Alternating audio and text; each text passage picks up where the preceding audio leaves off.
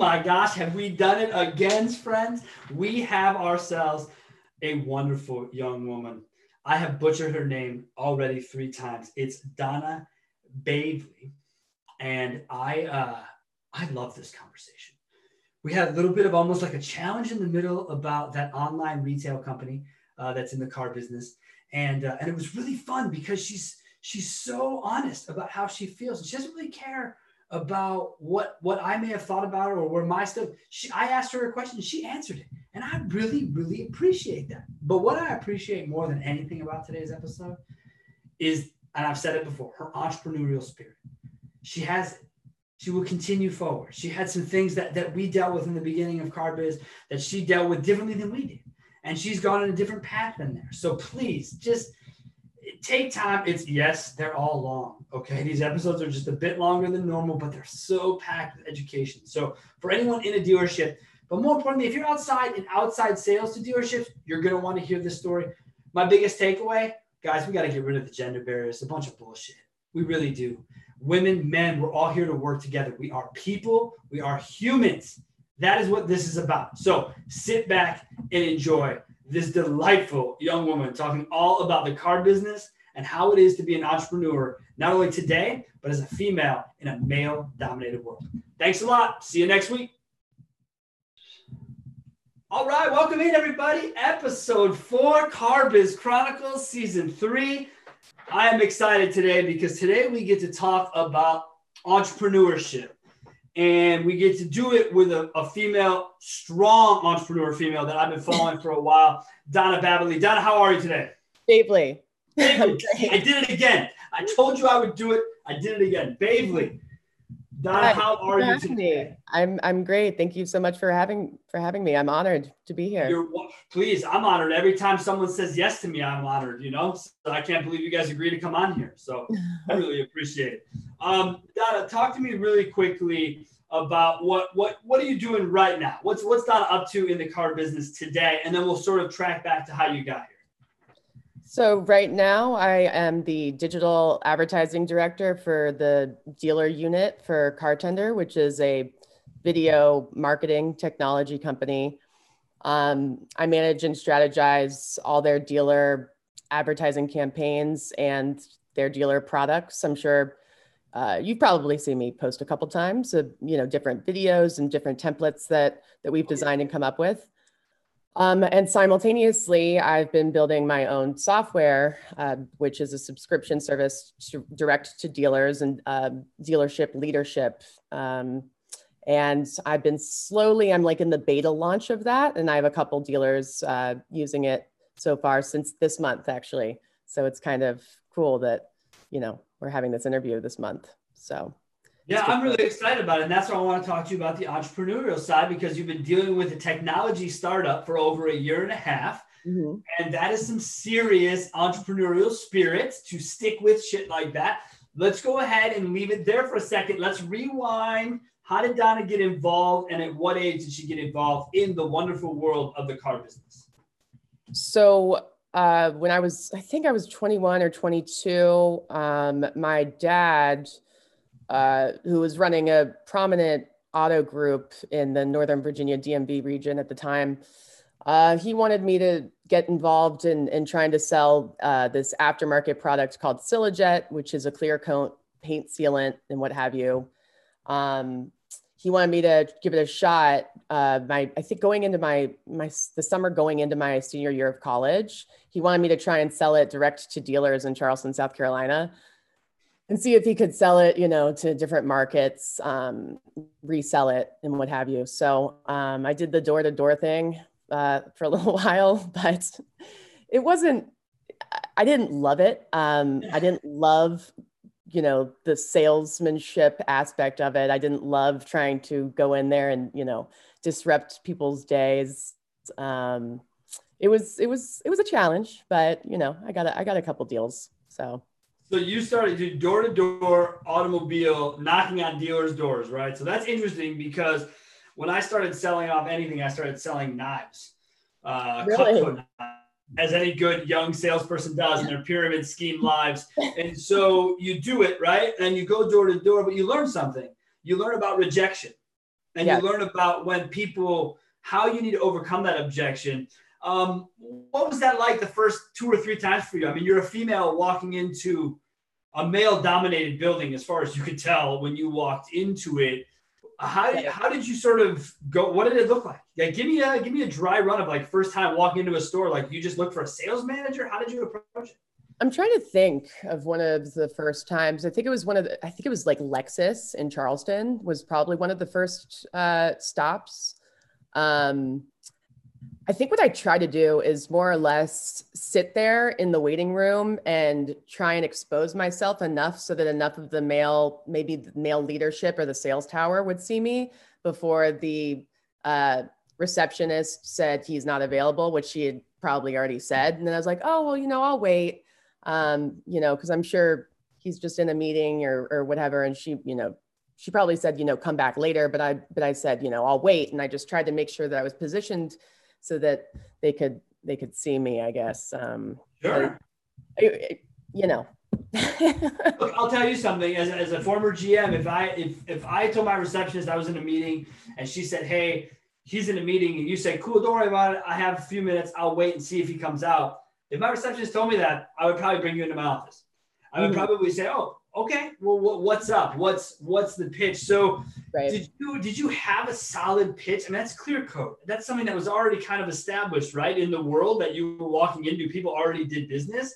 What Right. was that like for you to like have a product pitch? Like, is that was that I comfortable? don't I don't really remember. I mean, I know, I know I was trained a little bit and um, I don't, but I thought it was pretty compelling. I mean, I believed in the product and I was naive. I, I didn't, you know, I'll tell you a story about, about to uh, elaborate on that later, but I really believed in the products because it's aviation grade, you know, it's on jets. It's, it's, the, it's what's being put on planes.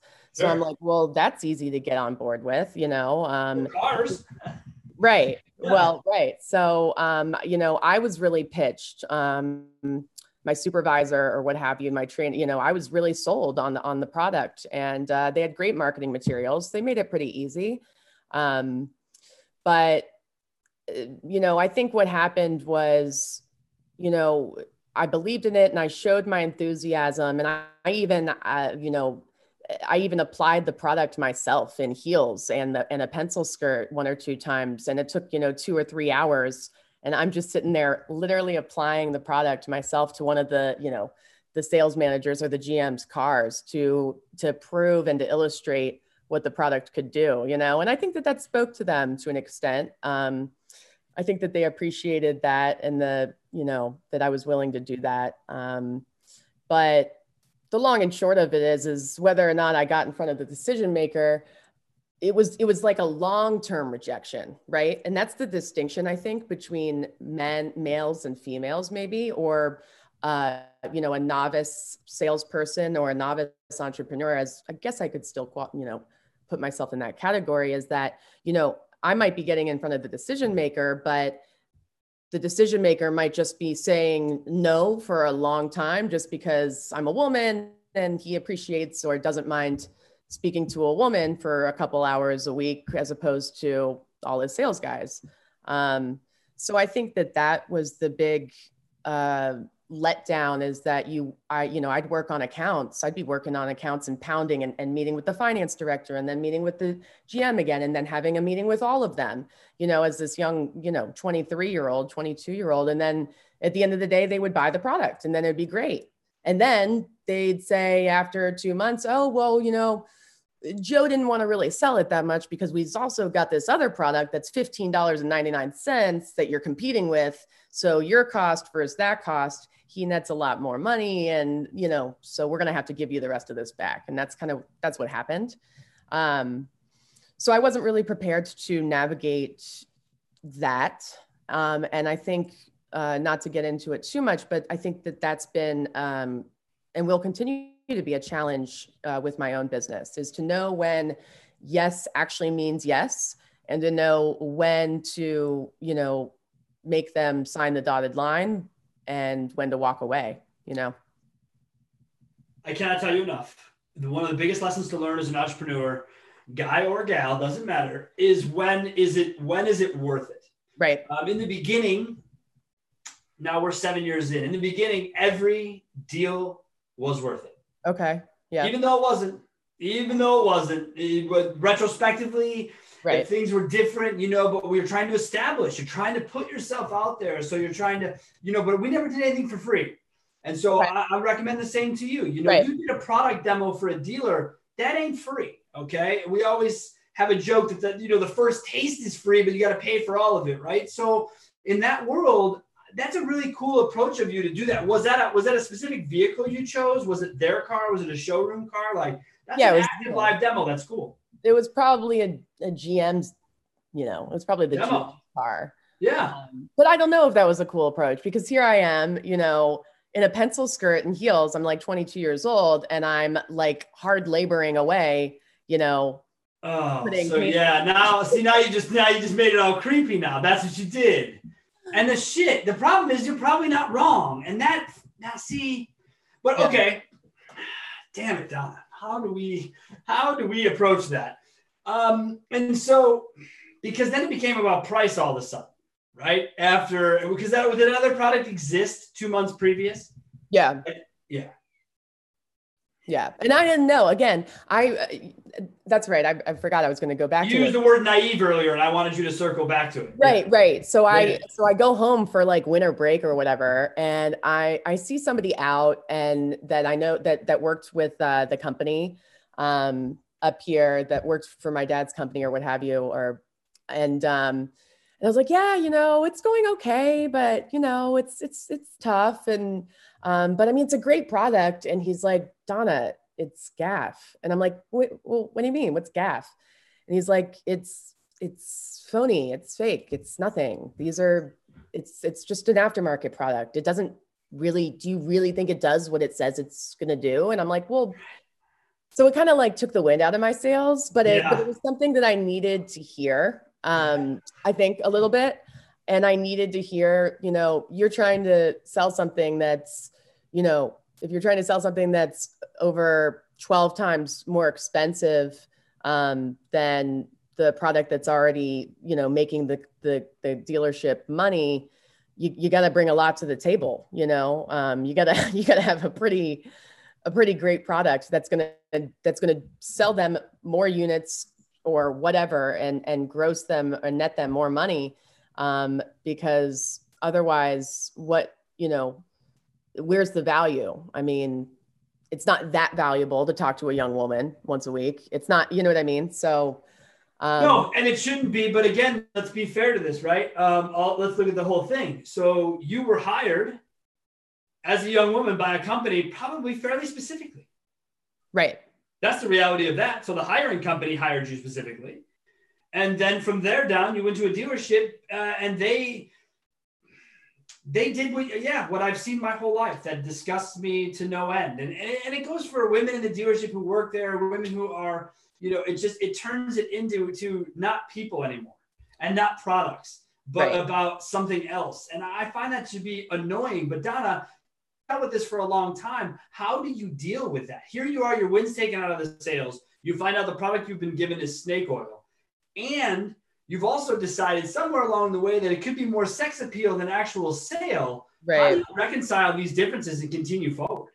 Well i wouldn't say it's it's it's snake oil and i, I didn't want to mis- misspeak Well, no, I understand what you mean. I just, I mean, above and beyond, the, the 12 times markup is snake oil. Or if whatever all products right. were equal, yours wasn't 12 times better. Right. Um, you know, honestly, I don't know that I really did. I mean, I, I think that that was kind of, I mean, school had, again, school had restarted and I was still like nurturing uh, accounts and, and, and trying to, you know, further them a little bit. But, you know, the few accounts that I got, um, you know, they were either selling it or they weren't. And to appease me, that maybe they hadn't returned the, the product yet or what have you. But, um, you know, it, it, you got to know when to walk away too and you got to know when uh, you know okay this is what it is um, you know i've got this guy who says he's going to buy this guy who's bought but hasn't sold anything and this guy who's just trying to get me on his boat every weekend so um, you know may- maybe this isn't you know maybe we'll we'll, we'll try something else um, you know to make to make money. Yeah.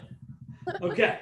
All right. So you you then get out uh, out of college, I assume, right? I mean, as far uh-huh. as that goes, do you still have any ties to the car business? Like, how do you sort of make it to where you are now, involved so, in, in, the car tender space? Right. So I get out. I move on from the from the uh, selling the aftermarket stuff, and um, I maybe did it a little, little bit on the side here and there. Um, but I actually started caddying uh, in the summer um, out in on Kiawah Island, um, golf caddying. So um, obviously very different than you know. So I'm doing that for a little while, but this is around the two seven, 2007 2008 you know the crash the market crash and you know their uh, the Kiawah Island visit you know visiting was down uh, at least 40% so I wasn't looping that much and then finally it just got to the point where I'd finally I had I had in fact graduated uh, you know, been down there a summer or so, and my dad's like, you know, you gotta, you gotta, you gotta make a decision. You know, either, either we're, we can't help help you out at all anymore, or you know, you can um, come home and I can give you a job in the marketing department and see where you go from there. Mm-hmm. So was like, all right, well, you know, I'm not going to find a big corporate job, you know, I don't think here in Charleston unless I try to study and practice to become a pro. So I guess I should probably um, just see what it would be like to, you know, market for car car dealerships, right? Okay, so this is 09-ish, 08, right? Like uh, into the crash, post crash ish. You go into a marketing department. Tell me about tell me about just to give some context to the discussion. How many stores are in the group and how many people are in the department once you enter? This is 09ish, we'll just call it. Oh wait. Let's see. When I moved up, uh, we had just formed an in-house, actually, digital marketing company or agency um, for to manage. gets around 11, uh, 11 rooftops, 14 okay. franchises, I think at the time maybe if yeah. And how many people were in the in-house department for 11 stores when you walked in? Well, for the for the newly formed uh, digital advertising agency, I think uh, you know me and and my supervisor. I think originally it was just the two of us, and so I would manage, you know, posting listings or helping with keyword mining, um, to uh, helping write some of the verbiage on the websites. Um, you know, entry level stuff, uh, appropriately so. And what was that like for you? I mean, here you are. You're back. You're back home, if you will, right? You're right. you're working for your dad's dealership. You're in marketing. Did you initially see it as exciting, or did you just see it as a job? I saw it as a job initially because um, I got pretty. Some of the stuff was a little laborious and um, you know didn't require much brain brain power. I mean, at one point, I think I was posting all the companies used inventory on Craigslist one by one.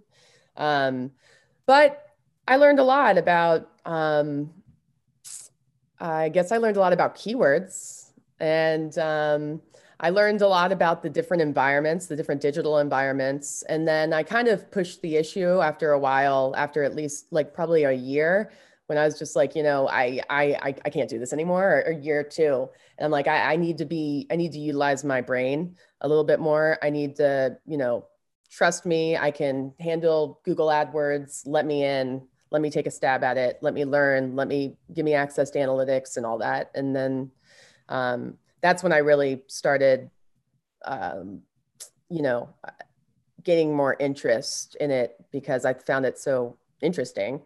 Um, and then also I was starting simultaneously, I was, you know, building up our or claiming all our social media profiles for on behalf of all the dealerships and uh, really starting to focus and, and experiment with with those. Um, so yeah, then I really started to enjoy it and you know, I was I was in it all day every day because it became more of a became more of a career, right? It became more of you looking at the whole spectrum of things. Became a uh, a way forward, right? It wasn't just Craigslist. It wasn't just inventory. It was here's the whole picture.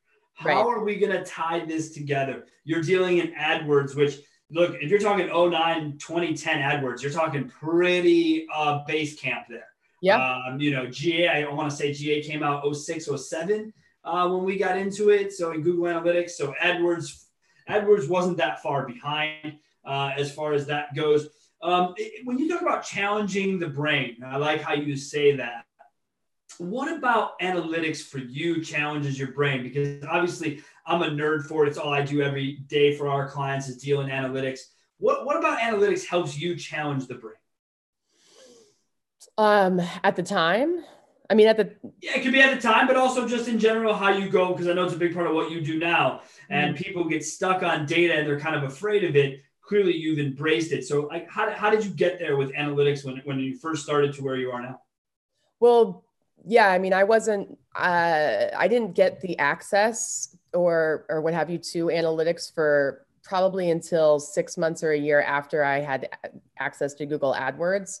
Um, and I was I was a little intimidated by it because, and rightfully so, you know, I, I, remember my supervisor or my boss or whatever being like, you know, you can just go down rabbit holes and, you know, you can, you can get into this and, and drive yourself insane if you, if, if you, you know, if you look at this stuff too much and, and, you know, you can't, you can't argue with that. Um, no, no. Yeah, I always tell people don't go to Google Analytics, not a Sherpa. Like if you go by yourself, set a timer, have a reason to come back because right. You can be you can be lost. There's too many dimensions. There are. If, yeah. if you're really and if you're looking, you'll find things, right? no, no matter what. So that's for sure. Yeah, you will. And um, but I think that the the distinction uh, between a good marketer and a, you know maybe a not so good one is is identifying what actually matters and i mean that's of course the you know the billion dollar question still now is what does really really matter i mean in in analytics and and you know what affects this and what changing that how will that affect you know that metric and does that matter you know um and i think that that's just evolved a lot um, since I started. And, you know, I feel like every day that I'm on LinkedIn or scrolling around, you know, somebody's making a different argument about what matters in in analytics, right? Um, and I'm yeah. sure you would make a different argument than than maybe I would right now, you know. So I think there's a possibility that a lot of people would do that, and I think that's kind of to me, you know, I try to be positive whenever possible. Uh, the last eight months have been weird. Yes, I agree. Yeah. Uh, ultimately, but um, it has showcased a couple of things in the data sets that I look at. We're, we're a historical data company. So any client that's with us, we have from day one to day now. And we have clients been with us seven years. You see the trends, you see how it all happened, and then all of a sudden, all the data changes, where it comes from, where where where it converts better. And, and that's a real thing. So right now, um, I don't know. Do you want to talk about what matters right now? Do you want to get into that and have that kind of a fun discussion, or do you want to stay away from it because you're just not sure what does matter either? Um, well, for I'm actually just we don't have to dive too deep into it, but I'm all just about um, landing page views. well, at least from a Facebook analytics perspective, um, I don't care about clicks. I care about you know who's actually allowed the site to open up and it you know qualify as not a bot or a spider. Um, that landing page views is is my metric right now. So um, you know yeah, that's where I'm at with it. I don't know how you feel about I it. I dig it. Are you, well, I don't want to get too nerdy on people, but the Google Analytics is coming out with what's called G4. It's been in beta for about six months. They're going to release it. It's going to be a whole new way to look at analytics data. Um, it's not going to come with a lot of things people are used to, but one of the things they talk a lot about in the new version is page views. Um, a lot of what they talk about is engagement. You see, they're getting away from trying to say this happened over this time. And we must all remember, please, people, write this down. Google Analytics was invented for e commerce businesses. Right. Okay. This was not invented for car dealers. Right. So, all the things you guys try to do with it, you're bending it to its will, you're making it do and see what you want to see. I get all that, but it isn't how it's designed. And that's the only reason we care about attribution is because we could track it. That was the first big pitch. If you were sitting in a marketing department in 2009, you heard all the time from vendors say to you, well, look, you can track it. It's mm-hmm. on the internet. You can track it. And that evolved or devolved, if you ask me, that devolved into the conversation about, well, who should take credit for it? Right. Donna, you were looking over 11 stores. Did you have to have these discussions even then about why would we spend the money? We, how many cars did we sell from every dollar we were spending? Or did that evolve or again devolve over the last 10 years? How did that start off conversationally for you in marketing? No, I remember our strategy, you know, we were you know, we were just focusing on clicks at the time and, you know, getting just visitors to the dealership and um, leads. Um, that was really the, you know, the focal point. So as far as I'm trying to think of how it went down when I was when I was really pushing for us to start advertising on Facebook. Um, Do you remember when that would have been? Yeah, I think it was probably it was around 2011, 2012, really early on, really early on. And I'm just like, you know, we've I I just said, you know, data or no data, wouldn't it make sense to, you know, reallocate resources and ensure that where that we are where people are, you know, whatever happens after that, we'll see. But we just at least have to be where people are now you know? Um, and it seems like they're heading you know they're on their phones they're on this facebook thing.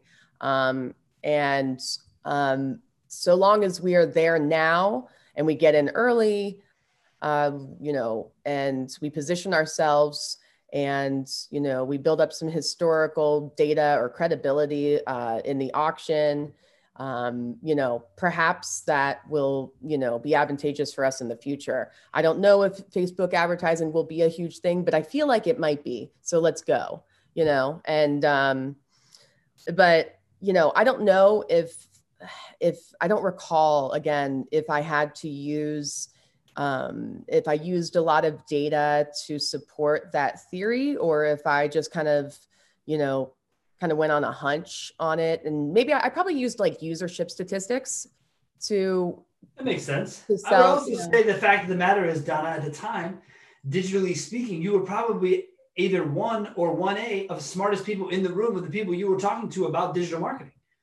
Um, well, no? I mean, I mean, when you're talking to GMs who've been doing this their whole lives, they, they tend to push back on it. You right. know what I mean? They tend to not want to deal with it. So they're happy to have you deal with it. And if you think it needs to go there, you use the word reallocation, which I really appreciate you saying, mm-hmm. um, as opposed to we need more money, we need more money. It's reallocation to, uh, as I wrote down, be where people are. I think, I think you can probably sum marketing up in just that sentence, Donna. So good yeah. job.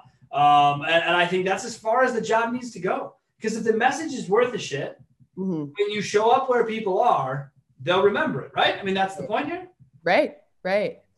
I had, I mean, you know, we had a lot of, I had a, I had a lot of hits and a lot of misses, you know, and, and, oh, you know, posting matters, posting every day matters. You've got to post on your page. You got to get people in your, you know, you got to get people to like your page and you got to get people to, you know, and you got to post. And it's like, you know, I'm sure almost everybody kind of realizes at this point that for the most part, unless you've got two-way correspondence is happening all the time nobody really cares what a dealership's doing on a day-to-day basis unless you know unless you got something where your salespeople are involved and it's you know or your and, and your customers are involved. You know it's it's hard to really push um, engagement on people when nobody when nobody really values what you're talking about you know um, it, so it, it's tricky i mean we tried all sorts of stuff um, we had a we had a one campaign, like a tweets for turkeys campaign. And I'm like, oh, this is going to be awesome. We're going to like sell so many cars and people are going to come in for their free turkey. And then at the end of it, uh, I think um, one of my friends was like the only one that actually like organically came in and got a turkey. But at the end of the day, we donated, you know, hundreds of turkeys to like local shelters. So it was a win either way. But um, that's that was definitely one of the one of the misses. Um, yeah, but you know what? The, the only way that you can have swings and misses is to always be swinging. Right. Okay. Yeah. And the only way to make contact is to swing, and the only way to miss contact is to swing. So I give you all the credit in the world, but again, I feel like that really ties into being an entrepreneur at heart and understanding that rejection and failure for the most part is a part of the journey. It isn't the whole journey. We don't have to act like we're, we're martyrs of the of the community of working people right? Like oh my gosh feel bad for entrepreneurs all this failure. It's right. not always like that. But donna you've been dealing with tech for a year and a half trying to build something out. Um, how did that passion come up for you to even want to begin that journey down that entrepreneurial road into tech, especially? Well, ironically, I'm not. I'm not very. I'm not that tech savvy. Um, but I'll get into that. So when I did, when I left uh, the company, my former company in, in late 2017, started my own thing, and I'm like, okay, well, I'm just going to offer, you know, digital advertising services to um, on my own. You know, I'll, I'll, start my own little business and um, get, you know, handful of clients, excuse me, and go from there. Um, so I got, you know, I got a client after a while, and it took a while, and um, and then they gave me a couple more stores because things were things were going well, and then um, you know I I got a couple a couple more stores, and then you know we got a couple snowstorms, and their Toyota store did not do well the first month I had them, and so they canceled everything, and um, it was this it was unfortunate. But either way, um, I realized in throughout that process, I'm like, okay, I'm working myself, I, you know, because I'm very thorough and I'm very particular, and uh, I, you know, my ad copy, my ads, I'm very specific. I get very, very specific, specific and granular um, with my ads and my strategy. So I'm like, there's no way I'm going to be able to scale this in any capacity unless I a, you know, hire, you know, actually build a company or I um oh who's that? That's my kitty. That's that's that's Zen. He's yep, he's here now. Yep, nope, he's oh boy. All right. Well, he's up on the desk now. So Sorry anyway, about that. I have an open door policy even at my own home. So I love it. he runs he runs the place. So of course he does. I'm surprised. yeah, All right, sorry. So here we are. Continue forward. So you learned really quickly that there was needed- the scaling part is interesting though I give you a lot of credit for realizing that early on because we did the exact same thing. Yeah. We wanted to be the next big training company. We were going to be the biggest. We were going to be the baddest. We are going to be all these things. And 10 seconds into it, we looked at each other and we went, How are we going to scale this? Yeah. What are you talking about? How are you going to, how am I going to manage 200 clients? How are it, it's not a thing. We have to hire people and yeah. that's just, that's headache. So what was that like for yourself though? Because that's an entrepreneurial part of the journey. What was that? What was that like to realize, oh boy, this I, I do have to do something different. Yeah. So I was like, you know, I went down the whole rabbit hole of I either need to build a company, which I kind of probably don't really want to do right now because we're heading, you know, technology is just taking off to the point where I just need to build an autom- um, an automation platform. Um, so, you know, here I am drawing up all these, you know, uh, all these user interface or the um, I can't think yeah, like schematics going on back there. Right. You, got the, you, got the, user journey all bubbled out with attachments to bubble this. We call them the spider yeah. webs at Carbiz because that's how we started. We take one big idea and we just webbed off of it, webbed right. off. Right. Cool. You're watching the user journey. That's awesome. Yeah. So I um, was trying to design the interface and I, I teamed up with a, a programmer and then you know he brought on even more programmers and and i was like you know i um i just want to eliminate you know as much friction as absolutely possible. So this needs to be automated. This needs needs to be you know i'm scanning the website. I'm extracting information. I don't need to be hooking up with no data feeds or inventory feeds. I don't need to be paying no dms i don't want to be dealing with any of that. The second a, a, you know a company or a dealer says I'm I'm on board. I want to be able to click a button and have you know 16,000 ads automatically generated. I mean, I created uh, ad copy templates like I think like 80 or 90 different verbiage and different ad copy and, and stuff like that and templates for different cars and different trims and different pricing all to fit in you know the allocated character limit it was you know tenuous would be an understatement so after about eight months of that, I'm just like, you know, I, I don't know if I'm going to get, you know, and then there's like the, the AutoLeadStars and Google and, and, you know, team velocity that are already doing all this stuff. And I'm like, you know, I, I'm this one woman operation here, but what I have already built is how to, you know, collect the data. And I built that and that that's proprietary and it's different than what everybody else, how everybody else is doing it. And I know that it is. So that was the gem. And I'm like, well, maybe just collecting the data, the inventory is enough. What about all the analytics and what about all the information and the education and the intelligence that can be extracted and generated from just the inventory the inventory is all that really matters here you know i mean having the right cars is a, is always going to be a little bit more important than how much you're pushing it out to the to the audience right so um, that's that's how that whole journey got started. And then i just kind of you know was it not this past summer but the summer before at the end of the summer i was just like no let's just stop here you know? And now you know create this interface and and these dashboards that will show um, you know what's working and what's not and what to be buying and what not to be buying and when to change the price. Because you know maybe down the road automated pricing and automated you know uh, vehicle purchasing and configuration purchasing should probably be you know data backed and it should probably be a computer decision to an extent um, you know, other than seasonality and, and external external factors? I think there's a lot of I think there's a lot of that that goes into it. And again, silver lining to the last eight months. I think people have learned that about their inventory, that there yeah. is there is a specific way to stock. Um, you hope the OEMs learn lessons. I've been doing this long enough to know they have not, yeah. or will not. And if they have, they don't care enough to do anything about it. But as dealers, you can pick and choose your inventory differently. I think you'll see turn times be different on inventory. Uh, I think you'll see people people really sharpen their skills in selecting vehicles because of limited availability. So I think those skills right. will transfer, uh, but they have to want to use it, you know. So I'm excited yeah. to hear more about and see more as you get going on, you know, kind of bringing that to the public. I know, look, I deal with vendors every day. That's my world in the space. So when I hear the word beta, I think to myself, close, close, but is it close enough where someone will pay for it? Right. And that's what it will come down to for you. And that's your next step in the journey, right? Is to bring it to market, I assume.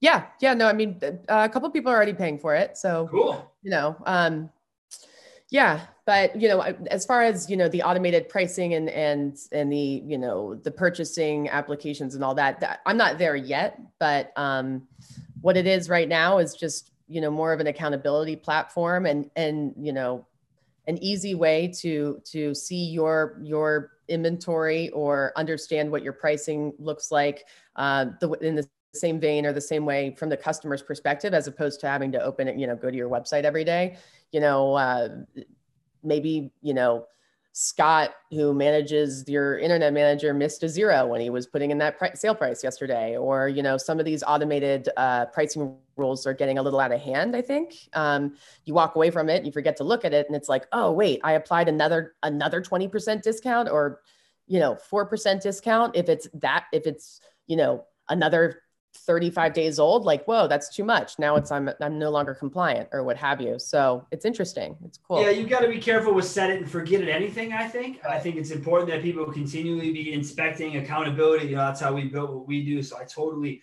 i totally get that. Um, when you circle back to the way people will utilize your tool uh, is there a competitors because that's all you remember i don't know if you remember when you were in dealerships but it would be like hey sean go look at these 14 websites to see what they're doing for price you know and you're like Right. I'm really going to spend my day doing this. And then you'd come back and you'd say, okay, yep, yeah, yeah. Here's what everyone's doing. The price. They go, great. Uh, I don't, I don't really, I question these three prices. Can you start mystery shops on these three stores? And you're just like, oh my God, like we're so, we're so worried about what other people are doing. We, we don't pay enough attention. And I think Donna right now, five months ago, you were holding gigantic new car gross. So the right. way you priced your cars five months ago was different. Right. Today, everyone's inventory is catching up. Now you couldn't possibly price that car there. Is that what you're hoping is the genesis of your technology is to show people that, hey, maybe during the summer it's cool to have your price here, but we prove out every winter you do not want to have your prices here because this is not what will be attractive. Is that right. is that along the lines? Um are you asking if if yeah, but what you're working on is that sort of in the in the world of trying to help educate and show them the the, the pricing kind of limits that that that, that, that are out there as far as what they can do with it. Um. Well, you know, I I I, I haven't really utilized it that much to the, in that capacity, but what I have noticed is that that pricing. Um, a lot of pricing is not as aggressive as it was in the summertime. A lot of uh, a lot of dealers actually aren't even um, putting sale prices on their cars too, um, yeah. because they're not overly anxious to move units when you know they've only they know that their next allocation is only going to be x and they've only got y left in stock so they're still i think they're still grossing um, holding some pretty decent gross but i think maybe what you know to piggyback a little bit i think off of what you're trying to say is i don't know how much price matters sale prices really matter um, period hmm. interesting, um, interesting. so price price is not all that matters. Is that is that what I'm hearing from you? I I, I can't say it with absolute certainty, but it's interesting because I'll be like, well, this guy has, you know, he's dropping his pants over here. It's, you know, he's advertising more. He's, and then, and then, you know, but this guy with comparable inventory uh, in stock, I don't know. Why is he crushing him every time? He's outselling him, you know. So it's really fascinating. Um, it's it's kind of a fascinating enter- enterprise, you know. Um, uh, to, but I can't say it with certainty, but I don't. It, it, depends on the car, and it also depends on the product and the and the customer and the price yeah. point. But you know, does that extra seven hundred and fifty mm-hmm. dollars really matter all the time? Does that extra, you know, dropping? Oh, I want to be fifty dollars below him. You know, eh, I don't know. Oh, okay. All right. So here's what I always say to people. I always say to people that price isn't why people buy cars. It is why they search for cars. It is how they begin to build a list because at the end of the day, the majority of people are bound by price. Sure. One way or another, whether it's they can write a check for this or they can have a payment of this, they are still bound by, by price. By budget. Fair enough. Then right. you're right. Let's put it as money. I like that. So mm-hmm. people are bound by money decisions, whether it's what fits their budget, what they can write a check for. Maybe they got inheritance and they want to put it towards a car, but that inheritance is only X. Whatever it is, I've been doing this long enough to have heard most of it. So if, if all they do is start their search by price, if they start to figure out where they want to be, then there has to be something else that pushes them over the edge. I had my buddy Ben Hadley on uh, the show a while back, uh, right before he became a dad. You know Ben, you've probably followed and seen his work. You guys have a lot of you two have a lot in common. So if you haven't already connected on a deeper level, you should, uh, because you guys have a lot of agreements along the way. And, and Ben's point was this why do we have the $500 coupon on the website? Right. Really, is someone saying to themselves, but honey, really, let's today's the day. I just got a coupon for $500 from the website. I, to me, it screws up the user experience. You know, right. I like I like the user experience to be clean. Am I missing something, or is that is that just is that me being old? no, I, I don't know. I mean, I, you know, it's tricky. I mean, everybody at the same time, everybody wants a deal, right? I mean, so it's like, oh, we can save 500 bucks and, and it's, and it works. But then it's, you know, I, I don't respond to that kind of, that, that kind of messaging. And I don't respond, you know, um, I think, again, I think it depends on the, the market. I think it depends on the brand um, and the budget. Um, but at the end of the day, you know, you've got the Brian Benstocks of the industry that are selling what? What does he do? Six, seven hundred Hondas a month. I mean, and and you go to his website, and I think they're using Team Velocity's Apollo or one of their Apollo. Uh, Team Velocity just got into the website game pretty recently, and and it's like, you know, do you want to buy in the store or do you want to buy um, online right here? That's that's the that's the opening I, I, I, looked at the website the other day after uh, David Boyd's post about a position there. So I'm like looking at that and I'm like, how many dealership websites have start the conversation just like that? It's no, it's it's pop up here, pop up here, pop up here, pop up here, Sunday, Sunday, Sunday, Sunday. And it's like, help, help me. Yes. Ah, I, I don't want it anymore. Sorry. I, I'll just I'll just not buy a car for another six years. Yeah. You know, I'll, I'll, go somewhere else at minimum, right? I'll, right? I'll, look to do it somewhere else. So you bring it up. Here it is, right? Buy online, buy in the store. Uh, the big debate, digital retail. How are we going to handle this? What will we all do? Blah blah blah. I was doing digital retail in 2005, so I don't really want to hear about the idea of being convenient to your customer. Anyone can do it, but you recently sold your car not to a dealership do I understand this correctly? Correct me if I'm wrong. You sold your car to the online retailer. I don't, I don't, I don't get paid by them, so I don't use their name. But you use the online retailer uh, to trade to, to sell your car. Do I have that correct? Did I see that post correctly? Right. Uh, yes. Wait. So it's is are there like legal implications if I? No, no, no. I joke. No, I just I just don't like them, so I don't say their name. No, I don't know. Oh, no, no, they're they're, they're, they're, they're total pain in my ass for a lot of my clients because they have. Here's the shitty thing, and I won't go too deep into this. They have different rules for third party providers for for that company than they do dealerships with brick and mortar stores. Okay. That's a problem for me because of how you allow for radiuses and how you charge existing dealers to let other people come in who do not have a physical location, which has been a rule since the beginning of third party time. And now all of a sudden, if people give you enough money, they don't have to have a physical location and they can they can actually show above the people who do. So again, that's just personal shit. I don't care for it. They'll all tell me it doesn't happen. You're all liars. I see it happen every single day. Isn't that so a third party providers? Don't call me. Don't tell me. I, I've already seen it. So isn't that that's a third party issue though? How's that a yeah, no, no, it's it's it's because they've created the space. No, no, you're right. you're absolutely right. I just I it's created a headache for yeah. me, and uh, and I don't I won't buy a car that way uh, because for me it's still a personal experience. Right. So I still want to be in a in a car in a deal, and I don't buy cars the way any most consumers buy cars. I walk into someone's office. Yes, that car. Yes, that price. Have a nice day. So it's it's not digital retail. It's Sean retail. Uh, but no, it's it's a personal thing. I'm also not a huge fan of, of electric cars, so I'm not a Tesla fan either. It's just a personal. Right. And then I can get into all those rules for that. But no, for you, how did you how did you end up at at, at, at their at their front desk to trade in your car?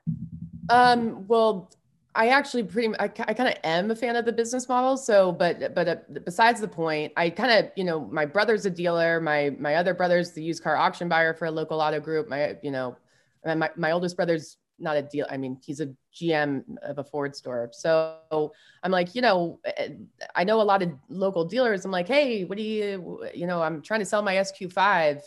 And, you know, I didn't really get much. Uh, they're like, oh, you could probably do this or, you know, see what's going on at CarMax or whatever. They'll probably hook it up. But, you know, we're, we're in an awkward time right now. I mean, this was right after, you know, the bulk or, or the big hit of COVID. So, um, I think that there was not fear, but just you know, it's it's not you know, it doesn't make the most sense for us to spend that kind of money on a you know a higher end uh, vehicle at this time. Uh, you know, to allocate that kind of money and and give you what you want. So.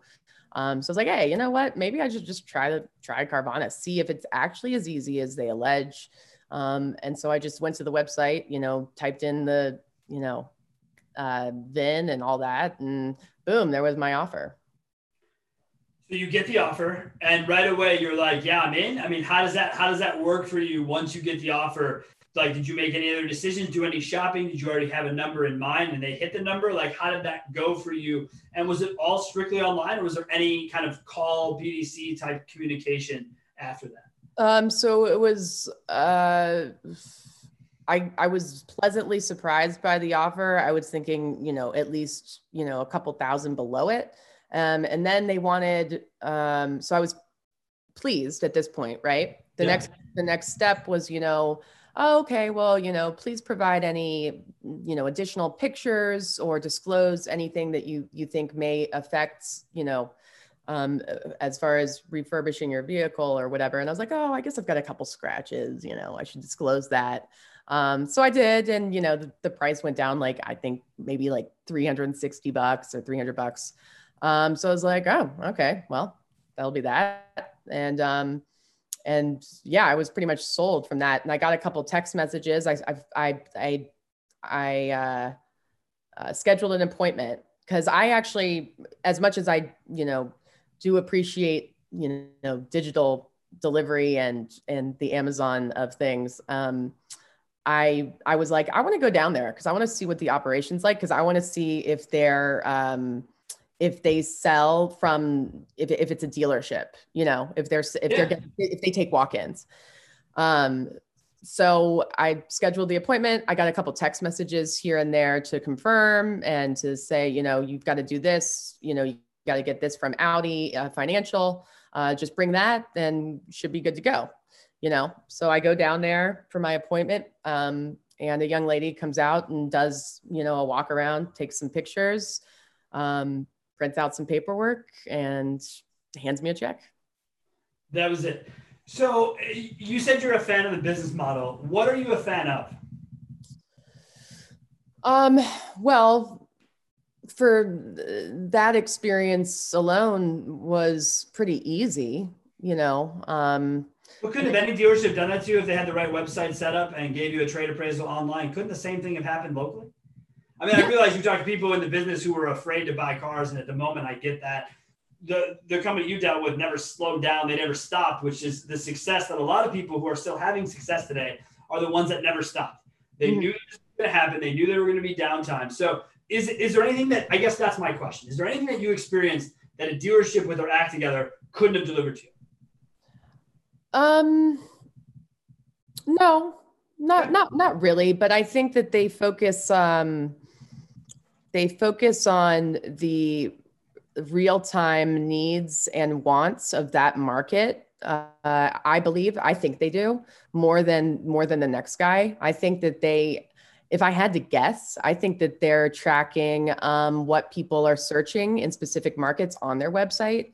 Um, uh, you know they're paying attention and they're listening and they and they listen. They listen to the customer to the point um, you know that that it's just going to get better and better. Um, in the same capacity I, I feel that you know amazon has done um, and when you listen to what people want and you're always there and you're offering you know anticipatory service and you know what okay well if they want that now then they're going to want this in three months or if they want that now then they'll probably want this eventually.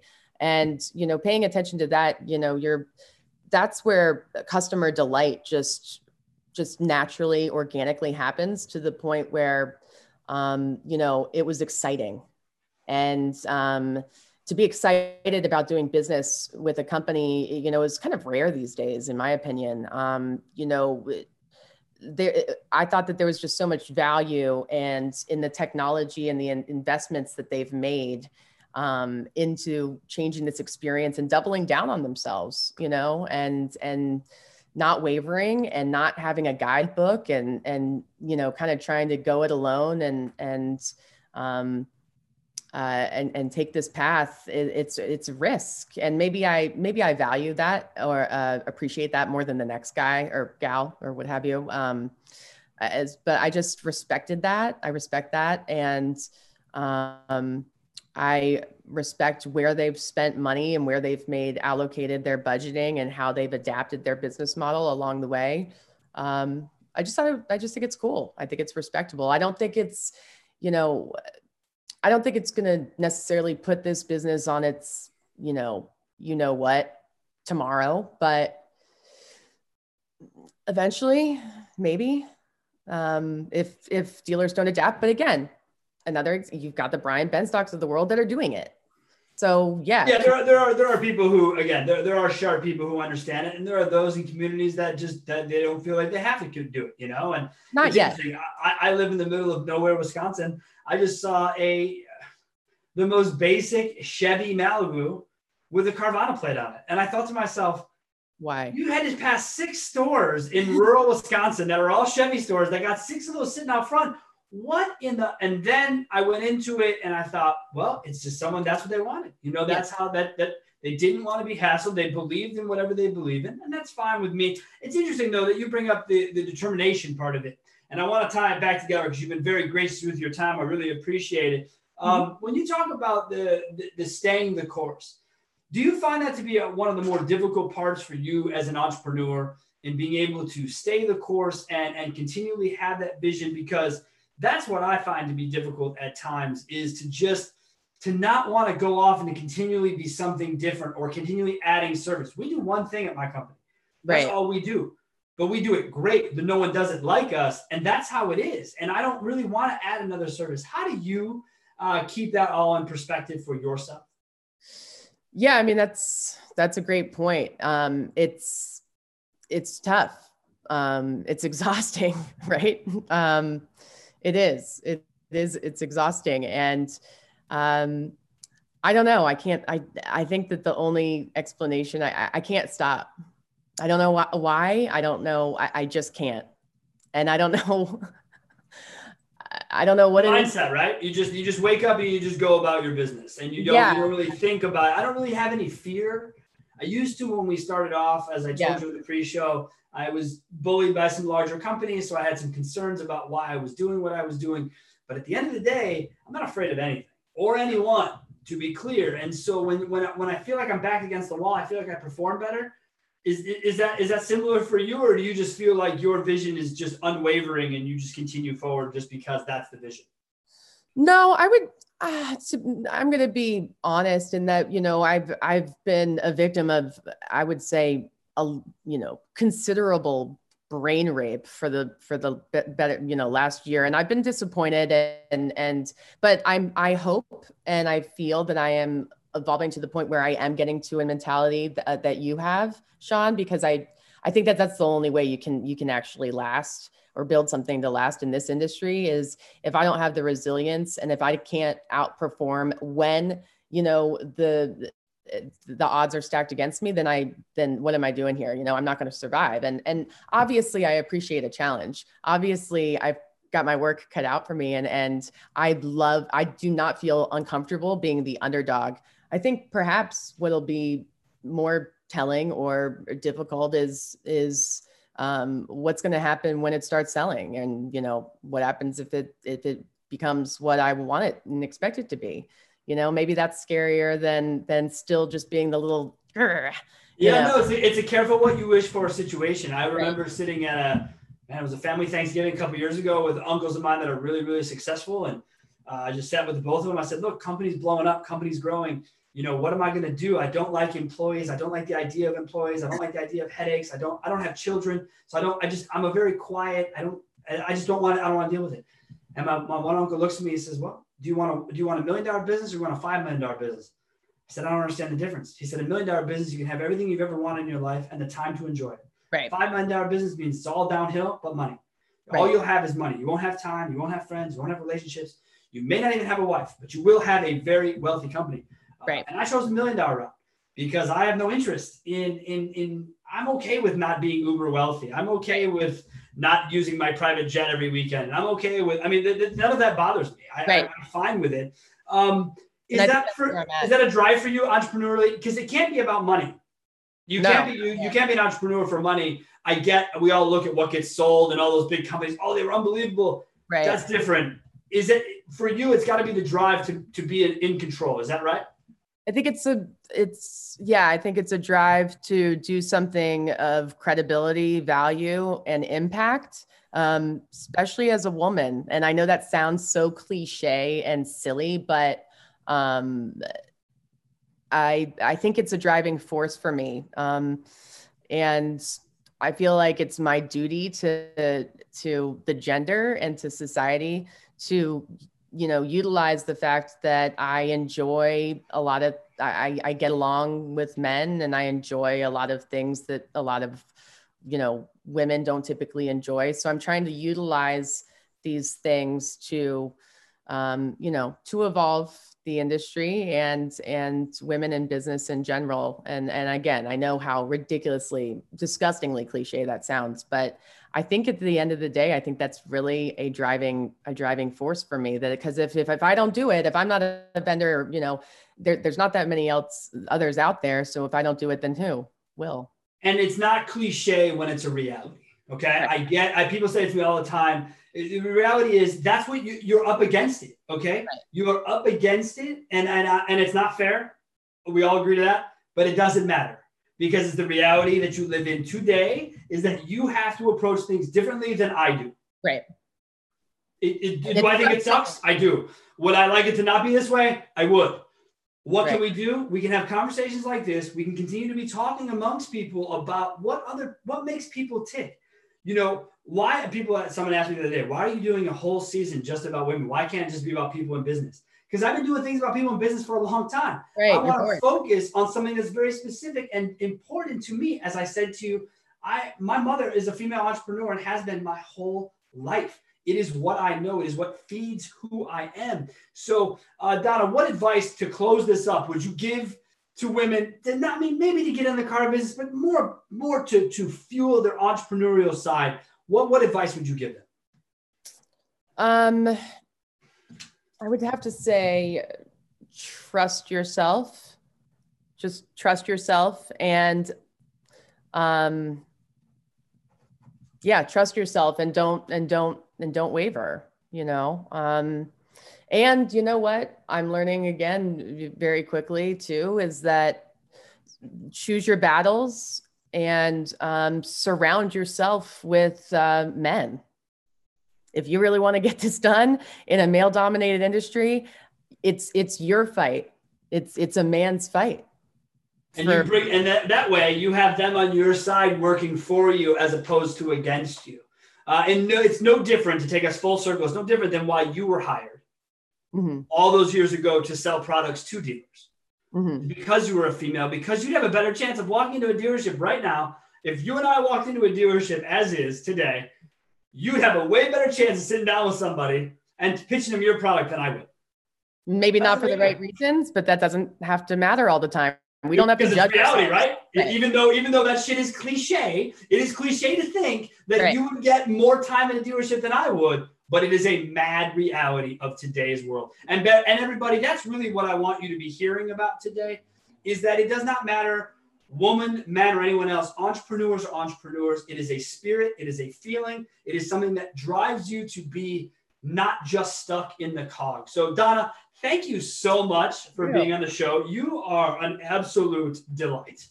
Oh, thank you. So are you. You really are. You are great. I love your conversation. I love that you like to just talk and have fun about the business and who you are and where you're headed. So please keep yeah. it up. Uh, guys, anyone out there, guys and gals, anyone out there looking, Donna's pretty heavy on, I would say, LinkedIn. That's where I see you. I don't know if you participate in other places. I do not. So LinkedIn. I do not know. But you'll find Donna all over LinkedIn. Obviously, this episode will be there. Um, we thank you guys so much for watching. And uh, Donna, thanks again. Have yourself a wonderful day. Thank you so much. Appreciate it.